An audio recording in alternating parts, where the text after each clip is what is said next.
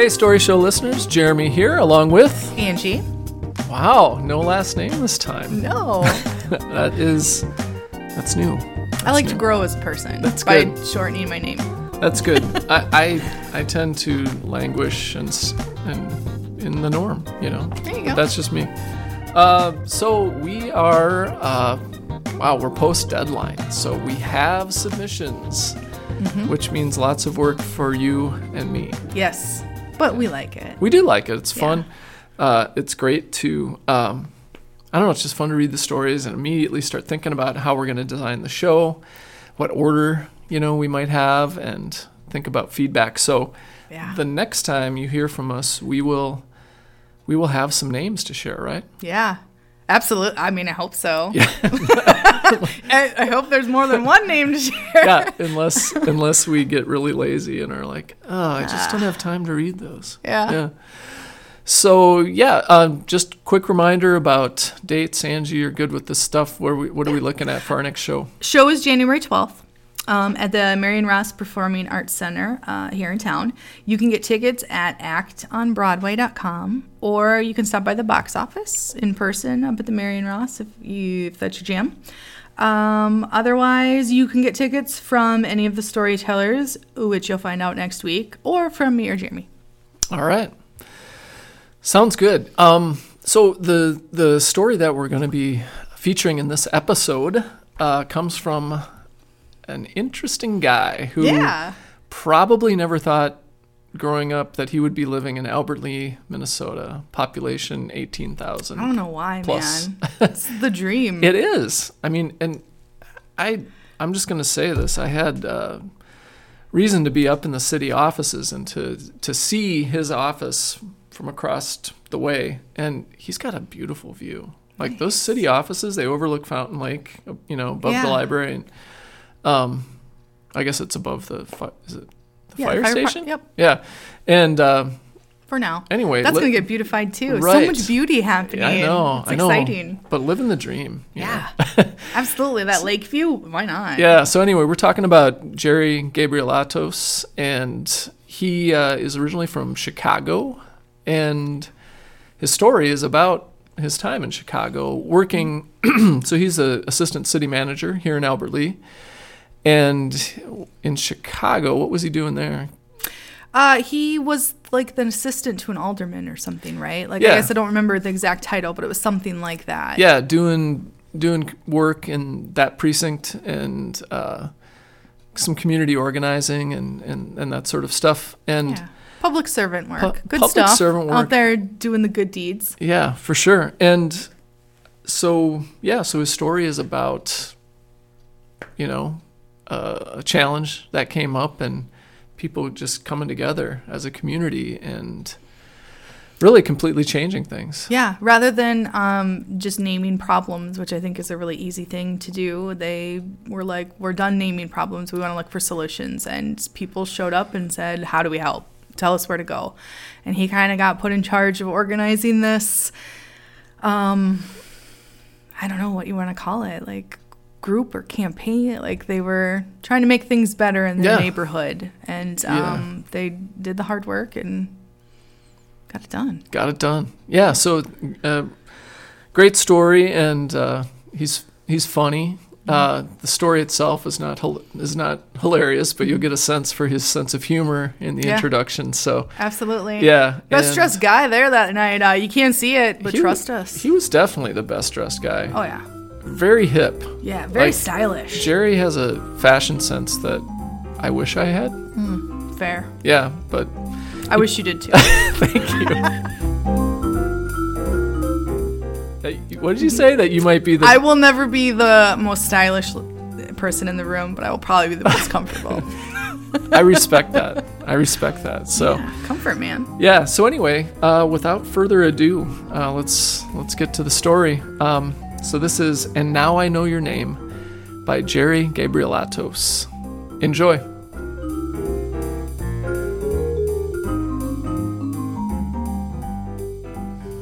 Jerry is a hot dish judge and an aspiring theater critic. And in his spare time, he pushes paper at City Hall. This is And Now I Know Your Name by Jerry Gabrielatos.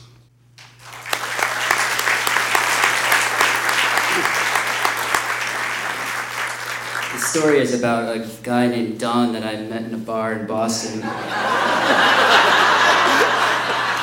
I really wanted to see a Red Sox game. Uh, so it, it's actually about a murder in Chicago, and before I tell it, um, I don't like telling stories that perpetuate uh, stereotypes about my hometown, but uh, I think it's important that folks understand that this is something that we deal with, and um, I was put in a really unique situation, and this is about that. So, uh, a former president once said that the running thread through my career has been this notion that when ordinary people get engaged, pay attention, learn about the forces that affect their lives, and are able to join up with others, good stuff happens.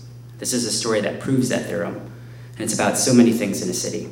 So it was fall of 2009. I was working for an alderman named Manny Flores in a neighborhood that was gentrifying. Depending on who you asked, the neighborhood was Logan Square or West Bucktown. If you asked the longtime residents, it was Logan. If you asked those who newly relocated, it was West Bucktown. A beat cop once said to me that after a meeting, you know, all these realtors show these places in West Bucktown on Sunday mornings when there's nothing going on. Bucktown was and is an affluent Chicago neighborhood that has streets lined with designer fashion and restaurants that get Michelin stars. The only crime there is generally a crime of opportunity um, someone who left their GPS in their car or left their garage door open. So, if you're moving to Chicago from the suburbs or out of state, West Bucktown is just a few steps from all those cool places that you'll take your in laws, and there's very little crime. West Bucktown, or Logan Square, is just a few blocks away from where the uh, street gang, the Maniac Latin, Latin Disciples, started. Um, the gang still had a presence there in 2009, and the new residents who just purchased half a million dollar homes didn't know about this because they saw these homes on Sunday mornings when there was nothing going on. So, how much crime the police department and media are willing to tolerate is an interesting question in Chicago uh, and nationally. If it's, uh, if it's people of the same race killing each other, uh, that seems to be okay. If it's gang members killing each other, that seems to be okay. But if someone who's not involved uh, is killed, that's what makes headlines in the front pages of the newspaper. So, Frankie Valencia was killed on October 31st, 2009, at a house party. Two gang members, one a self identified maniac Latin disciple, were, referred, were refused entry to a party. They came back with a gun, killed Frankie, and shot another person. Frankie wasn't involved in gangs. Uh, he was a model, inspiring young adult. Uh, there are still tributes to Frankie and the impact that he had on his fellow students and family.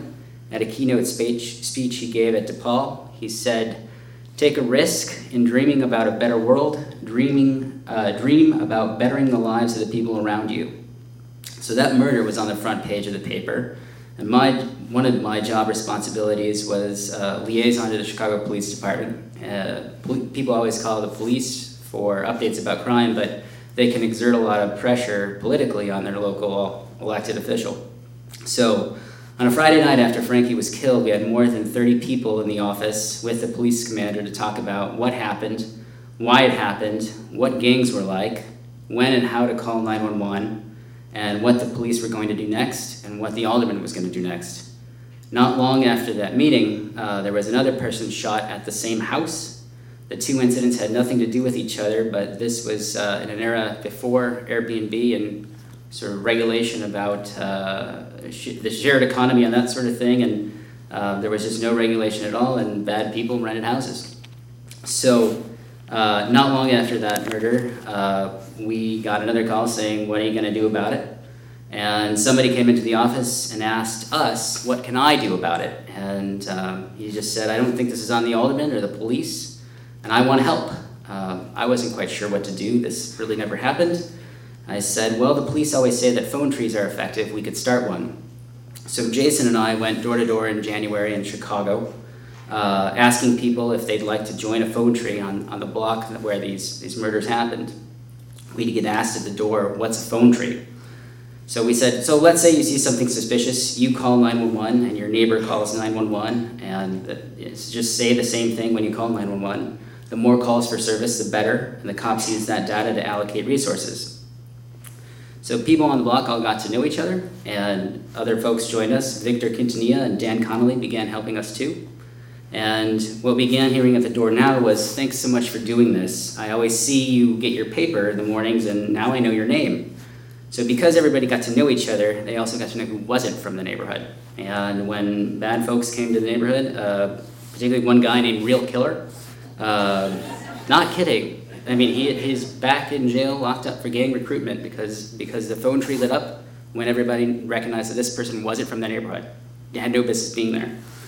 So what developed among the neighbors who belonged there uh, was a feeling of camaraderie. Um, and after some really hard, candid discussions among neighbors, trust and understanding developed between the police and the neighborhood. Residents started asking themselves uh, and us, as Aldermanic staff, how do we get equipment for our park? What do we, can we do about graffiti? What's the process for getting our street resurfaced? Um, and those three guys got that neighborhood organization going again, providing an infrastructure for awareness to be maintained, uh, connections to develop, and making their neighborhood not just a safer place, but one that realtors could begin showing their houses at times other than Sunday mornings. So, when order, ordinary people get engaged, pay attention, learn about the forces that affect their lives, and are able to join up with others, good stuff does happen. Thanks.